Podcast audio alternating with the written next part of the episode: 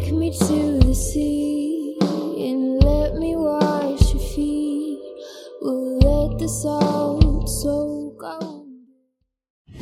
вот вы специализируетесь на тревожных расстройствах.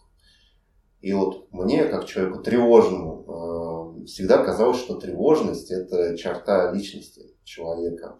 И потому она крайне сложно ну, поддается коррекции, в отличие от тех же вот, фобий и панического расстройства. Так вот, а, интересно ваше мнение по поводу того, что такое тревожность, да, и реально ли ее быстро увеличить. А для начала я думаю, что стоит дать определение, что такое тревожность. Тревожность – это индивидуальная психологическая особенность человека реагировать сильной тревогой на э, незначительные стимулы. Мне близка интегративная модель тройной уязвимости, которая объясняет, как возникает тревожность, а, как она потом формируется и как она усиливается. То есть, во-первых, существует а, биологическая уязвимость, это первая уязвимость. Это совокупность тех факторов, которые получает человек в моменте рождения, развития, в начальном этапе. То есть это то, с чем мы приходим в этот мир. Это генетика, генетические особенности. А, например, если мы возьмем ребенка, который только родился, у него нет еще характера, да, но у него уже есть а, вот эти биологические особенности. То есть можно говорить о том, что ребенок тревожный, мама может сказать, да, биологическая составляющая. Следующий компонент – это а, общая психологическая уязвимость. То есть это влияние социума на развитие ребенка, да, то есть как стиль воспитания влияет, либо это наличие травматичного опыта в прошлом человека. Это называется общей психологической уязвимостью, что формирует, а, может формировать тревожность в том числе. То есть если человек рождается с определенной биологической уязвимостью, которую мы можем назвать, там, допустим, социальной тревожностью в последующем, и стиль воспитания не перекрывает эту биологическую уязвимость, а усиливает ее, мы можем говорить о том, что в последующем у этого ребенка возникнет какое-либо тревожное расстройство, если говорить в рамках тревоги. А, то есть влияет стили воспитания, не обязательно это какие-то негативные паттерны воспитания, негативные стили. Это может быть гиперопека. Очень часто у людей тревожных а, в анамнезе в детстве был такой стиль воспитания. То есть была гиперопека со стороны родителей, это как посыл ребенку, ты не справишься, после чего развивается такая устойчивая установка. И третья уязвимость – это специфическая а, психологическая уязвимость, которая является следствием вот этой общей психологической уязвимости. То есть, если человек получил установку «мысли – это плохо», то в последующем у него может развиться вот эта тревога, тревожность по пути обсессивно-компульсивного расстройства. Если ребенок получил установку а, в теле какие-то эмоции сильные, это плохо, то есть отражение в теле, да, симптомы в теле, то э, тревожность может пойти по пути панического расстройства. То есть таким образом формирует биологическая уязвимость, она не формирует тревожность. А, она влияет на 40%, вот по данным последних исследований это подтвердилось, то есть там плавает да, 40-50%. Но нельзя говорить, что биологическая вот эта вот а, уязвимость, она формирует человека. То есть если в последующем жизни социум нейтрализует а, эту уязвимость, то расстройства не будет, и в принципе а, человек будет здоровым. А здесь речь идет именно о расстройстве или просто об уровне тревоги. Ну, грубо говоря, если есть биологическая уязвимость, Э, но у человека правильное воспитание, да, там э, какие-то хорошие социальные факторы, он вообще не будет тревожным или как? А, он будет более активным, то есть психика его будет более активно реагировать на стимулы, но он не будет тревожным. То есть смотрите, мы работаем с тревожностью и с тревогой, в принципе, с тревогой, да, когда э, эта тревога, она имеет последствия для человека, которые усложняют его жизнь. То есть, когда симптом уже влияет на другие сферы жизни человека, когда симптом а, делает жизнь некомфортной, только тогда мы с этим работаем. В принципе, сама по себе тревожность в каких-то а, минимальных дозах, она позитивные следствия имеет. То есть человек а, хорошо ведет бизнес, потому что он перестраховывается по несколько раз а, и думает о том, какую стратегию ему выбрать. А, ну, вот вы сейчас сказали о том, что могут разные факторы да, влиять на тревогу, но может ли сама тревога иметь различное происхождение? Я имею в виду, что вот, может ли быть тревога просто как каким-то сопутствующим симптомом при других видах э, расстройств, ну, например, при ТСР, там, паническое расстройство. И вот в этом случае а, нет ли необходимости совершенно по-разному подходить к лечению тревоги? Угу. Разумеется, тревога может быть а, симптомом разных расстройств, очень разных. И а, здесь, наверное, будет красноречивым а, такой пример. То есть вот если у нас температура повышенная, то есть мы что делаем? Если мы работаем просто с температурой как с симптомом, то мы не понимаем полной картины. То есть почему эта температура повышенная а, оказалась у этого человека. То есть нам важно понять, в рамках чего эта температура повышенная есть. Да, мы будем, а, выпьем таблетку, у нас температура спадет, но если мы не понимаем, какое заболевание вызвало эту повышенную температуру, то мы не сможем это вылечить. И также, если мы не понимаем, что привело к этому заболеванию, мы тоже не можем а, гарантировать отсутствие повторного заболевания.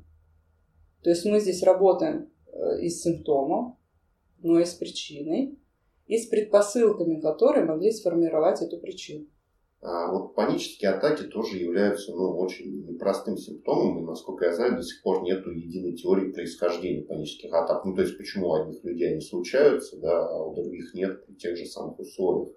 А можете вот пролить свет на этот вопрос? Угу. Но тут речь идет тоже о индивидуальной уязвимости как раз, да, то есть у людей, у которых есть эта уязвимость, которая была биологическая, которая подтверждена а, общими психологическими уязвимостями, да, и потом специфичными.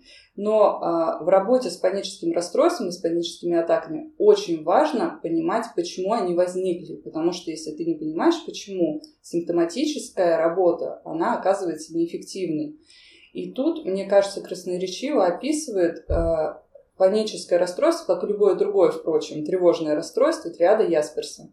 В триаде Ясперса симптом возникает вследствие психологической травмы либо э, внутреннего психологического конфликта человека.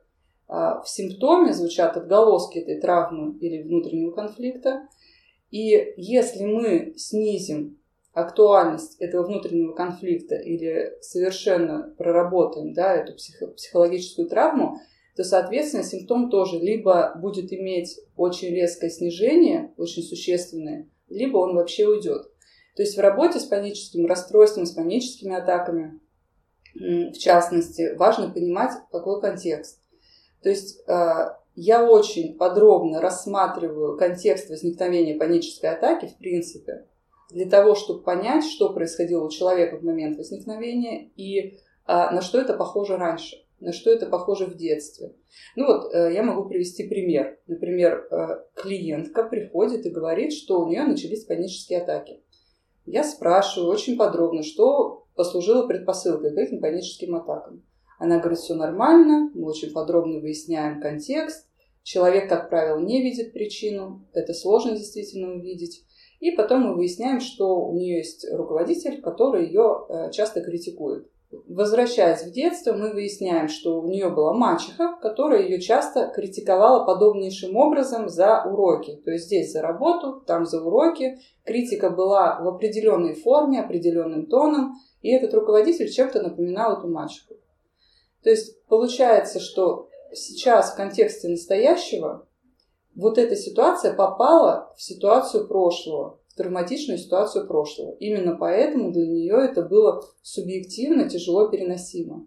А вообще обязательно ли ну, панические атаки должны иметь какую-то причину в прошлом? Вот, а, например, ну, вот в гештальте есть положение о том, что человек, у которого панические атаки, он просто таким образом выражает свой ну, стресс, грубо говоря. То есть, а, например, вот в данный жизненный момент на него очень много навалилось, он по каким-то причинам не может отреагировать свое напряжение, и в итоге это все вот и выливается в панической атаке, как единственный там возможный выход для этого стресса. А всегда ли нужна причина какая-то первоначальная? А, вот, например, если это травматичная ситуация, то не всегда. То есть есть внутренний конфликт как причина, есть психотравмирующая ситуация как причина. То есть, например, э, у человека умер отец, на следующий день у него начались панические атаки. Понятно, что тут не нужно в детство ходить и долго разбирать, как он рос и как формировалась его личность, чтобы понять, что в принципе для него это был достаточно серьезный стресс в этот момент. То есть, скорее всего, дело может быть в этом. А гештальт-терапия говорит о том, что паническая атака – это некая фигура, которая говорит об обрушении фона. То есть фон человека обрушается, и на месте обрушения этого фона возникает фигура, паническая атака.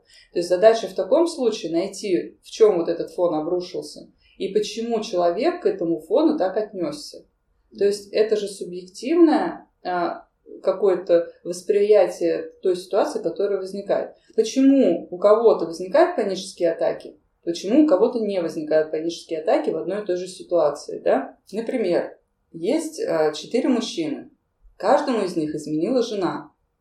И вот первый мужчина будет говорить, а это моя вина, что мне изменила жена. И у него не будет никакой панической атаки, атаки ничего, никакой реакции. А, конечно, будет грустно, но в любом случае паническая атака не, не приходит, не наступает. Второй мужчина говорит, это ее вина. То, что она мне изменила, она плохая. Третий мужчина говорит, э, это наша общая вина, то есть 50 на 50. То есть мы, э, каждый по отдельности, что-то сделал для того, чтобы это случилось. А у четвертого мужчины начинается паническая атака. Почему? Один и тот же контекст, но разное реагирование. То есть для этого мужчины это было субъективно тяжелее воспринимать. А, ну и переходя к лечению, вот для лечения тревожных расстройств а всегда ли достаточно психологических методов или все-таки ну, вот эти расстройства как-то различаются по своей тяжести и ну, порой необходима ну, фармакотерапия? Безусловно, а, есть случаи, в которых подключение медикаментозной поддержки рекомендуется. Но этих случаев не так много. То есть, когда я понимаю, что нужны таблетки, когда человек не обладает ресурсом для того, чтобы работать с психологом, в принципе, он сложно понимает э, мои интервенции, то, что я говорю, ему сложно а, жить в этот момент, потому что состояние его очень тяжелое, и это очень сильно влияет на все сферы его жизни. А, по разным исследованиям разные цифры но где-то в среднем это 5%, то есть 5% а, людей с тревожным расстройством необходима медикаментозная поддержка. А остальным 95% в принципе можно обойтись и без этого. Но я всегда а, оставляю выбор за клиентом и инструктирую его, что есть вот такая возможность, вы можете обратиться к психиатру, психотерапевту за назначением препаратов и даю свои рекомендации. Особенно а, подключение э, препаратов рекомендую в э, случаях тревожно-депрессивного расстройства. То есть, когда у нас подключается а, депрессия, это очень тяжело переносится, ресурса, как правило, очень мало, тогда это, скорее всего, да, медикаментозная поддержка. Ну, насколько я понял, вы работаете в мультимодальном подходе а, при лечении тревожных расстройств. Почему вообще появилась необходимость да, совмещать какие-то методы? Какие методы вы используете и почему именно такой набор? Изначально я работала в когнитивно-поведенческом подходе, потому что это один э, из самых доказанных методов по работе с тревожными расстройствами, но я увидела ряд уязвимостей. А, это э, сложность в работе с коморбидностью, то есть когда у нас есть, ну как у нас вот есть э, несколько протоколов, то есть протокол для тревожного расстройства, протокол для обсессивно-компульсивного расстройства, протокол для депрессивного то есть для каждого расстройства свой протокол. Человек, который приходит и с одним, и с другим, и с третьим, как выбрать этот протокол? Понимание того, что необходимо смотреть шире на работу, на мою как психолога, и использовать мультимодальный подход, пришло ко мне после э, того, как ко мне обратился клиент. Он обратился с э, паническими атаками, мы их проработали, это был успешный кейс – и где-то через месяц он обратился уже с ипохондрией. Я поняла, что убирая просто симптом, работая с этой симптоматикой, а, без проработки причины, почему это возникло, причину, вы помните, да, про триаду Ясперса я упоминала, это как раз и есть вот а, из этого. То есть неважно, какой а, симптом человек принесет, важно, что в его жизни происходит, и это то, что происходит, похоже на что-то тогда. Либо это травматичный опыт сейчас – То есть важно понимать. И вот в работе с причиной именно э, более эффективны были уже другие техники, техники и методы. Я широко использую ДПДГ. Это десенсибилизация и переработка посредством движения глаз. А, очень хорошо работает с фобиями, а, с любыми страхами, в принципе, и с травматичными эпизодами прошлого. То есть вообще этот метод рекомендован как первая линия при работе с ПТСР. То есть уж с каким-то травматическим опытом без ПТСР, то есть менее интенсивным, он точно справляется очень хорошо. А, я широко продолжаю использовать когнитивно-поведенческую терапию. Сейчас в рамках когнитивно-поведенческой терапии я прохожу обучение в МГУ как раз по унифицированному трансдиагностическому протоколу, и мне этот подход очень нравится. Я широко использую э, гештальт-техники, гештальт-подходы. Вот те техники, которые вы применяете, они как-то варьируются от типа клиента? Да, разумеется. А, методы и техники, которые я применяю, зависят не только от того, какое расстройство э, сейчас мы разбираем, да, с каким расстройством я работаю, но и зависит еще от того, какой это человек. То есть, что за человек ко мне пришел. А моя задача дать результат как можно быстрее, потому что я понимаю тот дискомфорт, который испытывает человек при тревожном расстройстве. А если ко мне приходит человек, ну, скажем, бизнесмен, а, у него рациональная, а, рациональный склад ума, и я не могу применять э, методы, например, эмоционально-образной терапии, потому что, скорее всего, он в них не поверит, результата не будет, несмотря на то, что эмоционально-образная терапия для кого-то очень-очень эффективна. И возьмем там другого человека, например. Приходит ко мне актриса, очень творческий человек. И понятно, что когнитивно-поведенческая терапия с дисциплиной, дневниками и такими понятными модулями для нее будет чуждой. А с ней как раз э, подойдет эмоционально-образная терапия, например. То есть все индивидуально. И терапия имеет краткосрочность за счет вот этого индивидуального набора техник и подходов, чтобы человек э, понимал и верил в результат. Вот вы сейчас говорите да, о различных техниках, но в психологии достаточно давно идет такой спор. Э, спор. А важны ли именно техники или важен контакт с человеком? И, соответственно, я хотел бы задать тот же вопрос, действительно ли надо использовать огромное количество техник, или все-таки важно то, как ты сходишься со своим клиентом? А, я считаю, что контакт имеет первоочередное значение. И а, эффективность работы психолога, она не в техниках. То есть, если психолог а, не, не получил вот этот вот терапевтический альянс, да, вот этот контакт хороший, то результата не будет. Очень часто результат, ну, 50% результата – это точно вера клиента в психолога, в его работу и в методы, и понимание картины. Вот есть внутренняя картина болезни, да? Вот понимание одинаковое этого э, феномена, да, что сейчас происходит.